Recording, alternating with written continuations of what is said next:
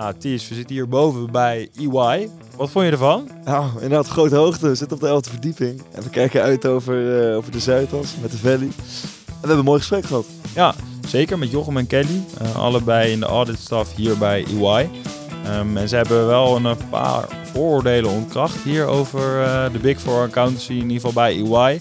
Is het minder hard werken dan wij studenten allemaal denken? Absoluut, ja. Het is uh, niet alleen maar uh, tot tien hier op, op kantoor. Ook genoeg ontspanning. Ja, en we zijn er eigenlijk achter hè, dat accountants een soort van een poortwachter van de maatschappij zijn. Ze controleren het eigenlijk voor de sake van ons allemaal. Dat wij uh, in ieder geval die ondernemers niet op hun blauwe ogen hoeven te geloven. Dan moet je dus ook wel een nieuwsgierige student zijn om een goede accountant uiteindelijk te worden. Dat is de, de questioning mind worden we. Het is niet alleen maar getallen checken, jaarrekeningen induiken. Het is, het is meer dan dat. Nee, en um, wat ook een mooie feature is, dat je bij EY veel kans hebt om uiteindelijk naar het buitenland te gaan voor een mooi tripje. Kijk, ik ga luisteren.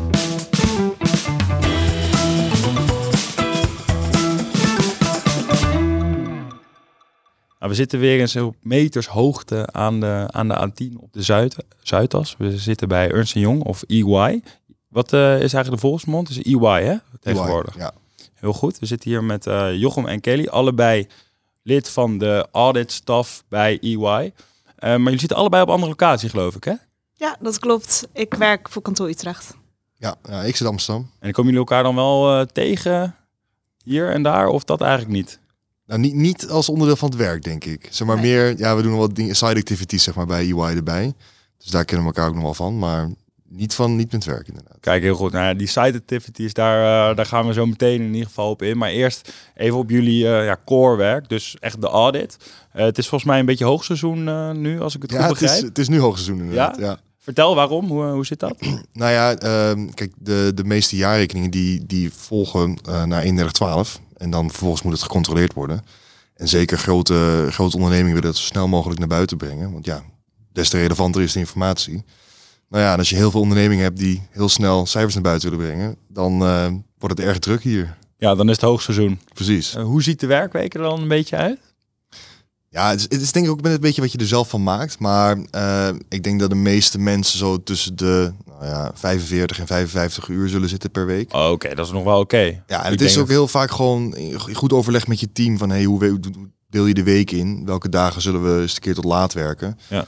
Uh, dus ja, er is echt wel veel ruimte voor flexibiliteit daarin. Ja, ik vraag het inderdaad omdat veel studenten, denk ik, het beeld hebben in ieder geval van de grote accountancy kantoren, de Big Four zoals het wordt genoemd dat het echt wel keihard werken is in dat uh, hoogseizoen. Maar als ik het zo ja, een beetje begrijp, is die work-life balance er wel. Ja, zeker. En ook als je kijkt, we hebben niet alleen maar busy season. Het begint inderdaad nou ja, voor de 1 in december al, maar vaak januari tot en met maart, april uh, voor velen. En daarna is het ook wel echt ruimte om, uh, om vakantie te nemen, om wel gewoon de reguliere 40 uur te draaien. Dus het is niet alleen maar heel hard werken. En ook de avonden dat je afspreekt met een team om over te werken. Um, ja, je gaat wel met elkaar uh, overwerken. Dus op kantoor zit je met elkaar. Je hebt wel een teamgevoel. Ja. Het is niet dat jij in je eentje het idee hebt Omdat van... oh, ik heb nog... Bent. Nee, ja, ik heb nog zoveel werk en ik ga alleen thuis zitten. Nee, dat, dat is het niet. Je zit met een team op kantoor. Je houdt het teamgevoel. Je Precies. werkt met een team ergens naartoe. Waardoor nou ja, ik het niet als vervelend ervaar om over te werken. Ik vind het juist heel erg leuk. Je bent echt samen naar iets aan toewerken. En eenmaal dat klaar is, dan, uh, ja, dan kun je dat vieren. En vervolgens uh, kun je ook, nou ja, heb je gewoon ruimte om goed vakantie te nemen. Ja, ik... Ook de jongerejaars. Oh ja, zeker weten. Ja, nee, juist. Het wordt ook echt wel gestimuleerd hoor. En er wordt ook wel op gelet van, dat stel je, je bent een eerstejaars hier en je gaat opeens 60 uur per week werken. Ja, dan binnen het kortste keer is er iemand die tegen jou zegt van je team van ja, dit gaat niet goed. Nee, oké, okay, dat wordt allemaal in de gaten gehouden. Ja, precies. Nou, ja. dat is mooi om te horen. Ja, plus er is ook ruimte om flexibel te werken. Als ja. ik, heb, ik heb ook bepaalde teamleden die uh, op een wat hoger niveau uh, sporten. En die zeggen van nou ja, s'morgens uh, ga ik eerst sporten voor het werk. Daar haal ik ook energie uit. die komen wat later binnen en ja, die gaan wat langer aan het einde van de dag door. dus om je dagen ook flexibel in te delen, dat, dat is ook mogelijk. Oké, okay, en uh, hoe gaat dat dan in zijn werk? Want ja, jullie hebben dus uh, klanten waar, waar, jullie langs gaan, kan ik me voorstellen. ehm, met een team om dan de boeken te controleren. Ja, dat klopt. En we beginnen eigenlijk in het najaar al met de processen om die te controle- controleren, om, die, eh, om daar de interviews te houden met de klant over de processen die uiteindelijk leiden tot de financiële eh, nou ja, verantwoording, de jaarrekening. Interviews, zeg je. Ja, interviews met klanten over, over de processen, hoe zij de processen hebben ingeregeld binnen de organisatie. En die processen leiden uiteindelijk allemaal tot de financiële administratie, de financiële verantwoording, wat uiteindelijk ook weer in de jaarrekening is opgenomen. Maar ze hebben toch gewoon eh, een, een boekhoudsysteem waar jullie gewoon alles van aflezen? Waar, waar moet je dan interviews voor, eh, voor houden? Nou voordat die informatie in zo'n boekhoudsysteem komt, dan zegt natuurlijk een heleboel aan vooraf. Dus ja, je moet wel zo'n onderneming begrijpen van, ja, wat doe je nou eigenlijk? Waar verdien je nou echt je geld mee? Ehm, om dan te snappen van, ja, oké, er staat wat in zo'n jaarverslag. Eh, hoe moet je dat interpreteren? Hoe is het daar terechtgekomen? En wat zit erachter eigenlijk? En wat zijn dan... Ik kan me voorstellen dat er lastigere ondernemingen zijn om te begrijpen dan eh, andere. Wa- Wat zijn bijvoorbeeld moeilijke voorbeelden? Ehm, nou, ik denk niet zozeer dat het per se aan een onderneming ligt. Ik denk eerder gewoon aan wat voor informatie het is. Bijvoorbeeld als je het hebt over een, ehm, ja, we noemen het een estimate, dus een, een schattingspost. Ja, dat is best wel lastig om te controleren, want er zitten heel veel aannames in. Veel dingen die ook, ehm, ja, waar je zeg maar allebei anders over kunt denken. Ja, er worden schattingen gebruikt als input eigenlijk al om, om het te berekenen. Dus ja, Heb je daar een voorbeeld van? Van een, van een estimate die dan... Waar Eh, discussiepunten op, op kunnen zijn bijvoorbeeld? Ja, een hele simpele voorbeeld is ik denk dat wat iedereen zich wel bij, bij kan voorstellen. is Stel je hebt een rechtszaak. Ja, en je kunt verliezen en nou, dan komt er wellicht eh, dat je geld moet betalen. Nou ja, zie dat maar eens te bepalen. Dan moet je in gaan schatten van ja, wat is de kans dat ik die zaak ga verliezen? En als ik hem verlies, ja, wat is dan de hoogte van de uitstroom van middelen? Nou, dat zitten zoveel aannames in. Ja, ik bedoel, soms is het bijna natte vingerwerk zou je kunnen zeggen. Ja, en dan zeg het maar wat het, wat het wordt. Ja, en dan gaat het ook heel erg om van ja, eh, wat vertel je erbij het getal, zeg maar. Dus in zo'n jaarverslag staat natuurlijk niet alleen het getal, er staat ook een hele toelichting bij van oké, ja, dit is uit hoofden van die en die rechtszaak, eh, dit en dit is er aan de hand. Nou, en onze beste schatting, en het blijft een schatting, het kan altijd afwijken in de realiteit, is dit. Ja. Ja, dus je zegt eigenlijk, je zei net van het ligt niet aan de, aan de onderneming, maar aan een soort posten. Maar het ligt misschien aan de ondernemers die erachter zitten, hoeveel eh, rechtszaken die aan de boek krijgen. Ah, goed, dat is dan een rechtszaak. Maar er zijn zo heel veel dingen. Bijvoorbeeld, ja, je kunt ook, eh, nou goed, Kelly jij doet van een bouwonderneming met bepaalde projecten die ze doen. Ja, ja natuurlijk. Een bouw, bouwer maakt inschatting van, van de kosten die nog eh, komen gaan. Ehm, ja, hoe betrouwbaar is die inschatting? Je kan natuurlijk goed een inschatting maken, maar ehm, morgen kunnen bepaalde prijzen, bijvoorbeeld houtprijzen, stijgen. Eh, ja, hoe goed kun je dat inderdaad ehm, ja, inschatten en meenemen al in je prognoses? Want je zit op de, over de hele wereld, toch? Begrijp ik. Ja. De- hoe- eh, hoeveel mensen werken er ongeveer bij EY in totaal? Nou, meer dan 300.000. eh Kelly had het laatst Ja. even opgezocht. Ja, wereldwijd meer dan 300.000 eh, medewerkers en eh, verspreid over 150 landen. Niet normaal. En dan eh, jullie team zelf, eh, hoe groot zijn die dan ongeveer? Verschilt heel erg per opdracht, eh, afhankelijk van de grootte van de klant. Ik heb een opdracht, nou daar zitten we meer, meer dan 10 teamleden op. Ik heb ook wat relatief kleinere opdrachten. Daar zitten we met een team van 5, 6 personen. Nou, allemaal uit Nederland? Of is, misschien ook mensen uit het buitenland?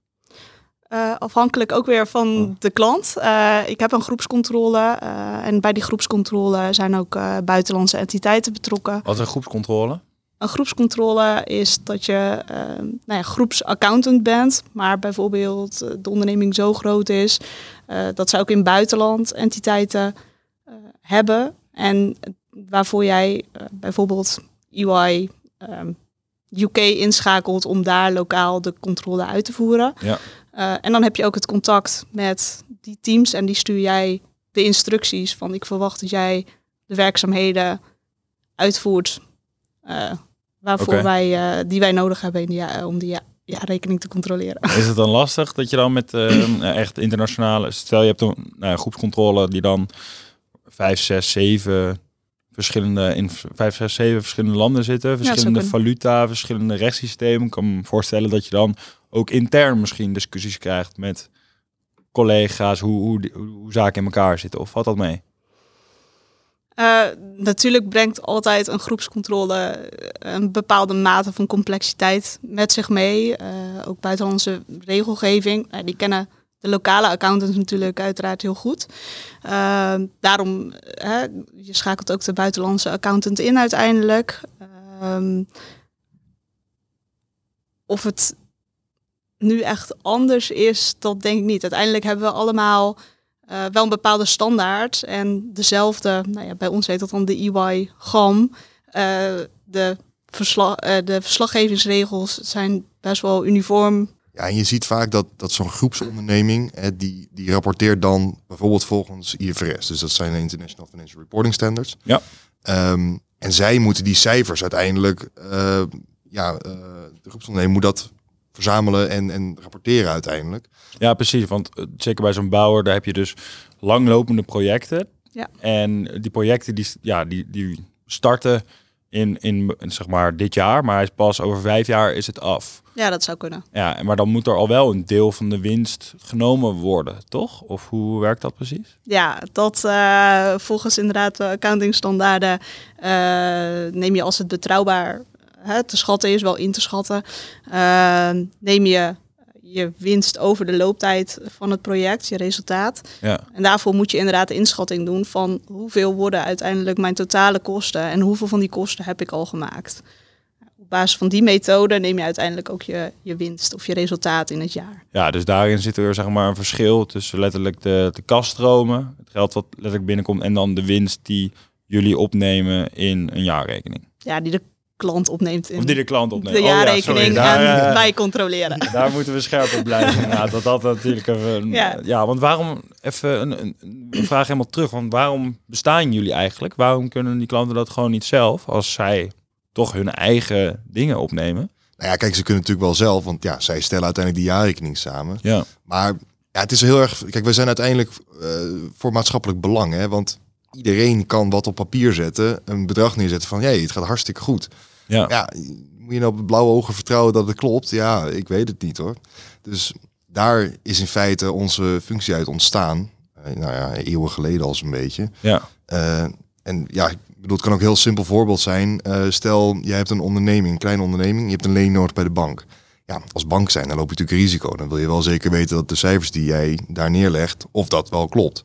Nou ja, dan kun je dus een accountant inschakelen en zeggen van, hey, kun jij in ieder geval zeggen dat wat hier staat klopt? Ja, precies. Dus het is niet alleen maar om de jaarrekening te checken, maar het is af en toe ook voor een bijzondere gebeurtenis, zoals een lening aanvragen. Zou kunnen. Ja, er zijn wel verschillende opdrachtvormen, maar goed, hoofdzakelijk is het wel echt jaarrekeningen. Ja, oké. Ook, ook, omdat, um, kijk, wettelijk zijn bepaalde ondernemingen die aan bepaalde criteria voldoen, verplicht ook om een accountantsverklaring daarbij te voegen. Oké, hoe zit dat dan? Nou ja, dat heeft te maken met, eh, stel je bent beursgenoteerd of uh, je bent gewoon heel groot, hè, er zijn bepaalde criteria. Uh, dan kun je dus, ja, ook dat vloeit eigenlijk voort uit het maatschappelijk belang daarvan. Want als jij een hele grote onderneming bent, dan heb je ook heel veel mensen in dienst, je hebt heel veel crediteuren, je hebt allerlei mensen die van jou afhankelijk zijn, stakeholders. Ja, dan is het best logisch dat je niet met die, met die cijfers moet gaan zitten klooien. Want ja, dan gaan mensen verkeerde beslissingen maken op basis van die gegevens. Ja, en dan misschien het makkelijkste voorbeeld daarbij is gewoon zijn beursgenoteerde bedrijven waar mensen ja, letterlijk investeringen op kunnen maken. Ja. En je wil niet hebben als maatschappij dat die uh, voor de gek gehouden kunnen worden. Ja, precies. Ja. Ja. Hey, ik bedoel, leer je al dit soort dingen echt on the job of hebben we dat in je studie al meegekregen? Deels al in de studie, ja. En uh, vanuit de studie krijg je natuurlijk inderdaad, nou, hè, wat Jochem net ook zegt, wie zijn dan de belangrijke stakeholders? Uh, wat voor afwegingen maken die op basis van de jaarrekening? Wat zijn uh, voor de stakeholders belangrijke elementen van een jaarrekening? Waar, waar kijken zij naar?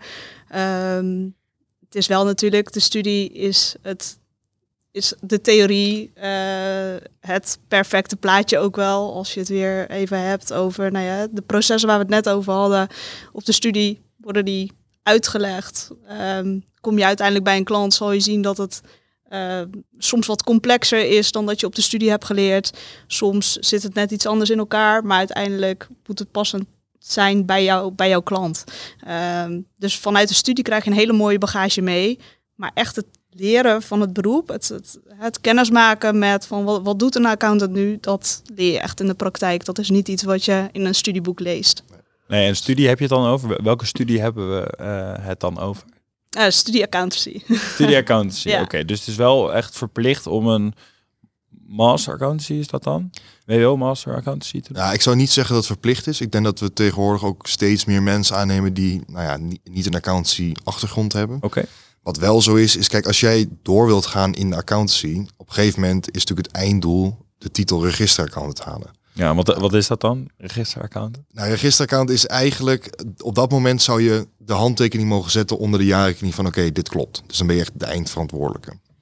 Nou, bij zo'n groot kantoor zoals bijvoorbeeld EY of, of nou ja, een Big Four kantoor, dat gebeurt eigenlijk pas als je partner bent, zo'n, eh, dat je mag aftekenen. Ook Oh ja? al- Oh, dat, dus, dat duurt wel echt eh, vrij lang. Ja, dat kan heel lang duren. Ja, ja. Dat is ook een hele grote verantwoordelijkheid die je Ja. maar het gaat ook wel meteen om enorme ondernemingen natuurlijk. Precies. Dus ja, ik kan niet zeggen dat ik daar sta te, te springen om daar mijn handtekening onder te zetten. Nee, hoezo niet? is toch ook wel een eer misschien? Ja, het is een hele eer, maar goed, ja, je merkt ook wel aan jezelf of je daar wel of niet eh, klaar voor bent. Oké, oké, oké. En zit het er bij jou al snel aan te komen, denk je? Nou, nou goed, de- de weg naar partner is, is eh, nou, een route van 10, 12 jaar, eh, als ik het niet mis heb. Eh, ik zit er nu 3,5, dus ik heb dan al wel een lange weg te gaan. Oké, ja. Dus een Kelly, jij zit iets dichterbij dan? Nou, ik ben momenteel manager, dus ik heb nog wel wat stappen te zetten eh, voordat ik in de functie als, eh, als partner daarvoor in aanmerking zou kunnen komen. Ehm, dus dat duurt bij mij ook nog wel even. Maar inderdaad, ik eh, zit iets langer in, eh, in de accountancy. En ben jullie allebei dan, eh, ik ben heel benieuwd, hoe ziet je dag er ongeveer uit? Hoe laat kom je binnen? Hoe laat ga je weg? En wat doe je tussendoor? Ja, heel wisselend. Ja, het is. Ik, ik kan met alle eerlijkheid zeggen dat geen enkele dag hetzelfde is. Dus ja, iedere dag kom je weer andere dingen tegen. Eh, ook al doe je misschien een, een klant al voor de derde jaar. eh, je doet toch altijd andere dingen. Want je groeit ook in je functie. Dus je ziet nieuwe dingen. Je bent voor andere dingen verantwoordelijk. En ja, kijk, van tevoren bedenk je wel van... oké, vandaag wil ik eh, X of Y doen. En uiteindelijk ben je met ABC bezig. Ja, dat, dat is ook maar net een beetje wat de dag brengt. Oh, en dan ben je vaak bij de klant of ben je juist veel op kantoor? Of... Ehm, ik denk dat het ook heel erg wisselt van, van de klant zelf. Eh, ik zit zelf bij eh, de, ja, hoe noem je dat? De, ja, ik mocht volgens mij niet service line zeggen, maar eh, Afdeling. afdeling, dat was het ja. Afdeling, eh, afdeling van financial services. Dus ik doe hoofdzakelijk, eh nou bijvoorbeeld banken, verzekeraars, dat soort dingen. Ehm, dus dan gaan we wel eens naar de klant toe. Eh, maar wordt ook wel veel gewoon vanuit kantoor gewerkt. Eh, maar ik kan me ook voorstellen als je dan ja, toch wat meer tastbaarder onderneming hebt, dat het waardevoller is om daarheen te gaan. Omdat, nou ja, bijvoorbeeld bij een bouwonderneming moet je echt het project wel even, even zien, zeg maar. Een beetje voelen. Ja, Oké, en hoe ehm, zit het dan eruit inderdaad als je hier als student eh, start? We hadden het net al even over jullie loopbaan. Je zit nu drie jaar, je hebt wat langer. Ehm, dag één, je komt hier binnen. Eh, waar, waar beginnen we eigenlijk? Ben je, dan als stagiair gestart of, of ben je dan al Laten we als, werkzaam? als stagiair inderdaad beginnen. Helemaal onderaan. Ja, ik denk dat de meeste mensen die hier binnenkomen, die hebben vaak echt wel een stage gelopen. Dus dat is dan of een meeloopstage of een scriptiestage. Nou, bijvoorbeeld als je een scriptiestage schrijft, dan, dan zit je hier op kantoor en eh, dan ben je hoofdzakelijk bezig met je scriptie. Nu moet die scriptie wel wat te maken hebben natuurlijk met EY of het accountancyberoep, eh zodat de EY daar iets aan heeft. Het is wel een soort van onderzoekstage eigenlijk. Ja. Ja, en, ehm, en het idee is ook heel erg dat je dan juist kennis kan maken met EY en EY met jou. Dus dat je echt een beetje kunt uitvinden van, hey, is accountancy iets voor mij? Is dit bedrijf iets voor mij? En vice versa natuurlijk. Ehm, dus ik denk, als je dan vervolgens ervoor kiest, hè, ik, ga hier starten, nou ja, dan ben je eerstejaars, zoals we dat noemen. En dan word je ingedeeld op een bepaald aantal, aantal klanten. Eh, nou, dan heb je wisselende teams dus. Eh, en dan ben je gewoon gepland op een klant. En op basis van die planning, ja, eh, de eerste drie weken werk je aan klant 1. Nou ja, en dan vervolgens heb je vijf weken klant 2. En dan dat wisselt elkaar zo af, zeg maar. En zit je ook, eh, jullie hadden het net over, eh, nou, het was dus geen service line, maar afdeling. Ja, Ehm, zie je dan wel dus eh, de ene dag of de ene week het bouwbedrijf en de andere eh, week de verzekeren? Ik denk dat je met name, eh, als je ook langer hier werkt en steeds hoger opkomt, dat zo'n zo'n planning eigenlijk steeds minder betekent. En dat je, nou ja, op dagbasis al van de ene en de andere klant bezig bent. Oké. Ja.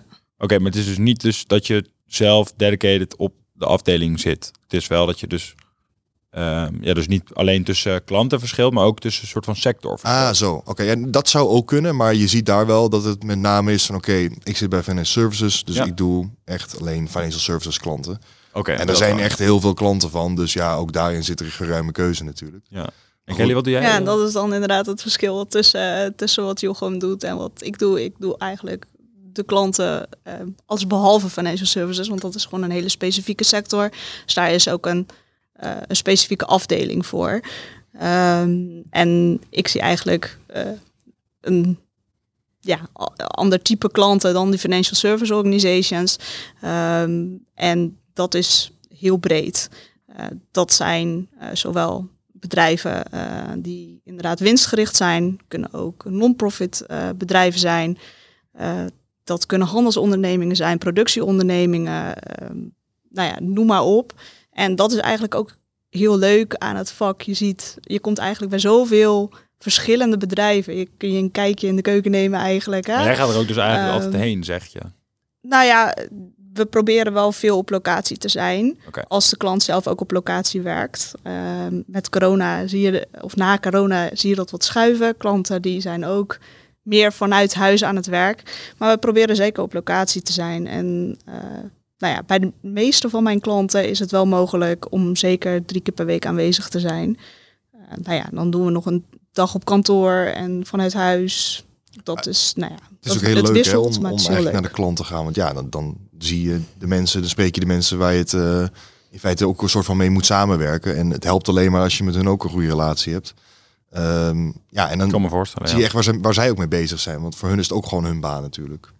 En Kelly, je had het even over, eh, over na corona, hoe het allemaal is veranderd. Ehm, je hebt natuurlijk ook de laatste tijd AI is heel erg eh, upcoming. Verandert jullie werk ook daardoor? Door digitalisering of door nieuwe tools, nieuwe, nieuwe fun- eh, mogelijkheden? Ja, ja, nou dat heeft niet per se iets met corona te maken. Maar eh, nou ja, ik ben al een tijdje in dienst. Nou, toen ik in dienst kwam, eh, was het nog best wel de traditionele manier van, eh, van controleren. Waren er beperkte data-analyse tools ehm, beschikbaar. Nou, je ziet echt wel dat dat een enorme eh, inhaalslag, of nou ja, niet inhaalslag, een enorme boost heeft gehad de afgelopen jaren. Dat daar echt focus op is komen te liggen.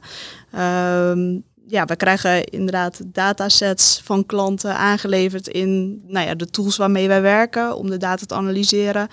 En je ziet dat je daardoor gewoon kijkt naar een veel grotere bak aan data, maar ook veel risicogerichter je werk kan gaan doen. Dus de kwaliteit eh, van jouw werk, dat, dat neemt toe door die data-analyses. Maar het is wel een andere manier van, van controleren. Oké, en dus ja, als ik het zo weer hoor, dat risico, eh, die risicoanalyse komt weer, weer terug. Wat zijn dan eigenlijk, eigenlijk eigenschappen die je als student moet hebben of dingen die je leuk moet vinden om te denken van nou, accountancy zou het echt voor mij kunnen zijn? Ik denk een van de eigenschappen die sowieso helpt, is echt willen snappen waarom iets is. Oké, dat vind ik een hele grote vraag, maar eh, Nou ja, dat, je, uit. dat je dus niet zomaar eh, iets aanneemt van oké, ja, eh, het is zo, oké. maar waarom is dat dan zo? Je wilt echt begrijpen van waarom staat hier dit getal? Waarom maakt het dat je daarvoor kiest? Ja. En dat je dus echt dan ook kritisch daarop ehm, eh, ja, kunt reageren. Ja, precies. Ja. Ja. En dus inderdaad, dat, dat eh, heeft weer een beetje te maken met van niet de ondernemer misschien geloven op zijn blauwe ogen, maar Zeker, ja.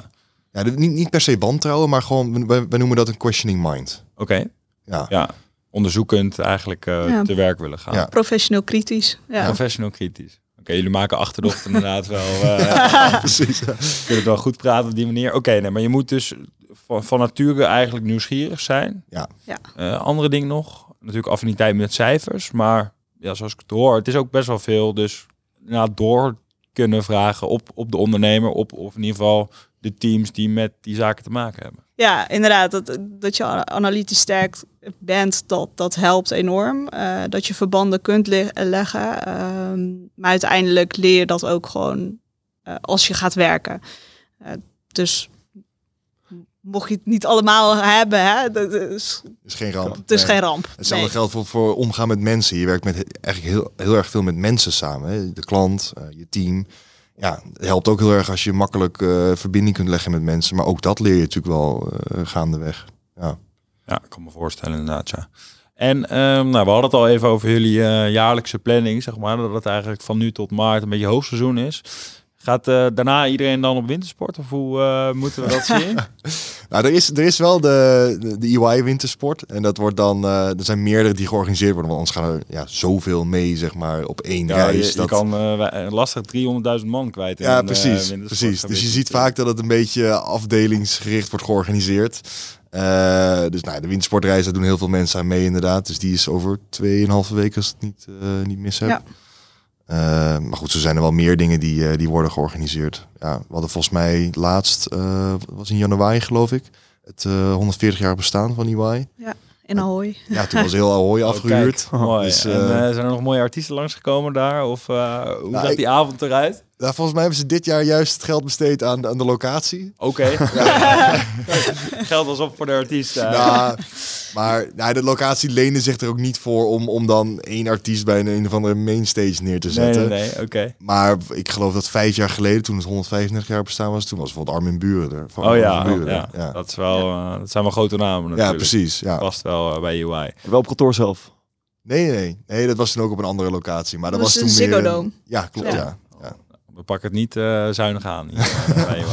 Oké, en als, eh, ja, nou, je noemde het net al eerstejaars. eh doen we een beetje aan de studentenvereniging denken bijna. Zijn er, zijn er daar nog eh, programma's voor als je hier binnenkomt Ja. eh, Ja. met een groep Ja. mensen? Ja, dus zeker als je net begint, dan dat noemen ze dan induction. Dus dat is dan echt dat je ja, hier komt werken en je moet in twee weken tijd word je een soort van klaargestoomd om nou ja, echt aan het werk te kunnen gaan. Maar onderdeel daarvan is dat je dus ook nou ja, met je jaarlaag het ook goed kunt vinden. Eh, dus er worden allerlei sociale activiteiten ook georganiseerd.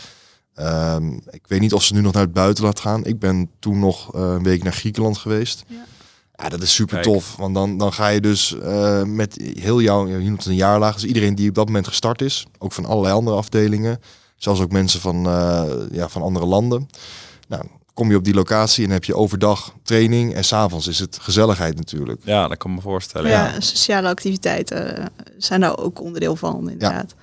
Dus een eh, combinatie van inderdaad eh, leren en klaarstomen voor de eerste klanten of de eerste controles in combinatie met een fun element. Kijk, dat is mooi. En heb je hier ook eh, misschien nog eh, ja, coachingsprogramma's of eh, dat soort dingen? Ja, je hebt natuurlijk gewoon je, je reguliere eh, learnings. Eh, deels is dat online en deels is dat op locatie. Die volg je eigenlijk gedurende eh, het, het jaar, bepaalde leermomenten. Ehm, maar ook als je langer in dienst bent, je houdt jaarlijks gewoon je, je trainingen, ehm, je updates. Die zijn uiteraard belangrijk om, om te volgen. Ja, ja dus iedereen die hier werkt heeft in principe een, eh, ja, je noemt het een mentor, wij noemen Ja. het eh, een counselor. Eh, en, en dat is eigenlijk een soort van loopbaanbegeleider. Ja. Dus die kijkt echt naar, oké, hey, hoe ontwikkel jij je? Wat zijn jouw ontwikkelpunten? Waar, waar excelleer je in? Wat vind je leuk? Waar kun je dat dan nog op inzetten? Dus dat is ook heel erg op persoonlijk vlak. Oh ja, precies. Ja. Ook hoe je inderdaad door wil groeien, welke kant je Precies, op wil, dat, ja. soort, dat soort zaken. En dan kun je natuurlijk ook eh bij terecht als je ergens tegenaan loopt van joh, met bepaalde privé-situatie bijvoorbeeld. Hè, van, Oh ja. ja.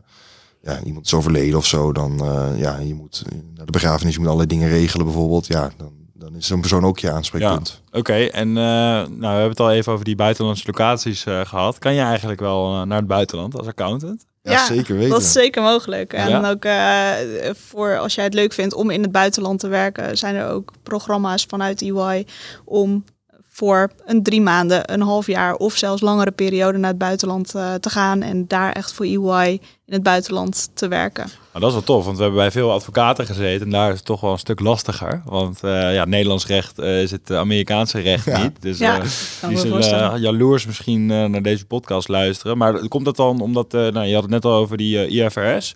Ja. Omdat die standaarden gewoon eh, een beetje gelijk zijn in alle landen? Of? Ja, dat helpt. Ja. Ik denk wat ook helpt is dat EY überhaupt wereldwijd enorm groot is. Dus ja. ik denk dat er ook gewoon meer ruimte is om dat soort dingen te, te ondernemen. Dat ze dat gewoon aan kunnen bieden. Ehm, en ja, het is ook heel goed voor je eigen ontwikkeling. Hè? Dat je gewoon in een heel ander land eh, terechtkomt en denkt van, eh, nou ja, oké, nu moet ik hier maar even mijn, mijn boontjes gaan doppen. Zoek het maar uit. Ja, precies. ja. En dat wordt ook echt wel, wel gestimuleerd. Oké. Doorgemogen is het niet alleen maar omhoog, maar ook gewoon eh, naar de zijkant als het ware. Ja, ja, hoe bedoel je naar de zijkant? Ja, gewoon, een, gewoon dezelfde functie, maar dan in een heel ander gebied. Ja, Eh, een heel ander gebied inderdaad. Eh, maar ook als je het hebt over, het hoeft niet altijd stijl omhoog qua, qua functies. Maar ook als je het leuk vindt om bij andere afdelingen eh, te kijken, hebben we ook programma's daarvoor. Bijvoorbeeld bij de, ehm, de duurzaamheidsafdeling die bezig zijn met inderdaad duurzaamheidsrapporteringen. Om daar af en toe een keer eh, mee te draaien eh, of voor een periode mee te draaien. Of op de eh, afdeling die ehm, bezig is met IT-controles. Daar, daar zijn programma's voor binnen EY, zodat je ook inderdaad nou ja, horizontaal binnen EY je ervaring op kan doen. En niet alleen ehm, nou ja, in de functie waar, hè, of in de, in, de, in de reguliere praktijk waar je in zit, daarin door te groeien. Er zijn enorm veel mogelijkheden en ook combinaties mogelijk. Zelf eh, doe ik één dag in de week, eh, ben ik bezig met vaktechniek. Ehm, nou ja, ook een hele leuke afwisseling in combinatie met reguliere controles. kan me Ja. voorstellen. En vaktechniek, dat is echt het, het specialisme zeg maar, op de verslaggeving. Hè? Ja, ik doe de verslaggevingskant. Ja, ja, ja. ja, je noemde even de duurzaamheid. Is de duurzaamheid een belangrijk thema bij EY? Eh, ja, niet alleen bij UI. Eh, het is een steeds belangrijkere, belangrijker thema in de rapportering vanuit bedrijven. Ehm, zij moeten voldoen aan steeds meer duurzaamheidsregels. Eh, daarover ook rapporteren. En dat wordt gewoon steeds belangrijker ook in de toekomst. Waardoor daar ook mensen voor nodig zijn om, dat te controleren. Ja, en er worden ze natuurlijk steeds meer eisen gesteld door overheden, investeerders. Eh, Ja, het is ook gewoon een kwestie van vraag van aanbod. Hè? Want ik bedoel, ja, de maatschappij is ook gewoon veel meer geïnteresseerd in, in die duurzaamheidsinformatie. Ja. Ja, als ondernemer moet je dan wel leveren. Maar ja, net wat ik zeg van als je daar maar gewoon wat in kwakt, ja, hoe weet je nou dat het klopt? Dus er moet ook weer gecontroleerd worden. Ja, precies. En daar zijn eh, jullie weer voor. Oké, Ja. nou, ik denk dat wij eh, een beetje een beeld hebben, Ties, eh, hoe het er hier aan toe gaat. Ehm, dan rest ons eigenlijk alleen nog maar te vragen. maar, Stel je bent nu student en je denkt, eh, dit lijkt mij wel wat. Eh, wat zijn dan eigenlijk de actiestappen die je kan ondernemen? Ja, nou, je kunt gewoon een recruiter volgens mij op LinkedIn even benaderen. Of je gaat naar de EY-website. en ja, vrijblijvend een kopje koffie drinken, dat kan natuurlijk altijd. Ja. En eh, ik geloof dat het dan eerst met de recruiter is. En vervolgens kun je ook met iemand uit de praktijk spreken. En dan kun je echt een goed beeld nog even krijgen van... Ja, wat, wat staat me dan te, verwa- te wachten? En je kan het hele jaar door eh, contact opnemen. Zijn er niet bepaalde instapmomenten of zo? Nee, dus het kan het hele jaar door inderdaad. Al zul je wel vaak zien dat het met name september en februari is. Omdat dat ook vaak dus dan de mensen dat de studie eh, begint of, of ja, klaar is. Natuurlijk. Oké, en eh, wat staat je hier dan eh, te wachten als starter eh, qua salaris? Nou, we hadden het er net al even over. Het is, is al een tijdje terug. Maar ik geloof, ja, wat zal het zijn? 2800 bruto of zo, 2900 bruto? Ik weet het niet. Oké, nou daar moeten ze nog maar even in- over in onderhandeling. Ja, Dat, eh, precies. ik ja. durf daar ook niks over te zeggen, inderdaad. Heel goed, dat, nou eh, dat is voor mij ook Het is tegenwoordig zo aan de inflatie onderhevig. Het zou zomaar 4000 kunnen zijn. ik weet het niet. Dat is toch wel gunstig dan eh, studenten. Heel goed, nou ja, we willen jullie eh, hartstikke bedanken voor de informatie en eh, ja, tot ziens. Ja, dankjewel. Dankjewel. Dankjewel.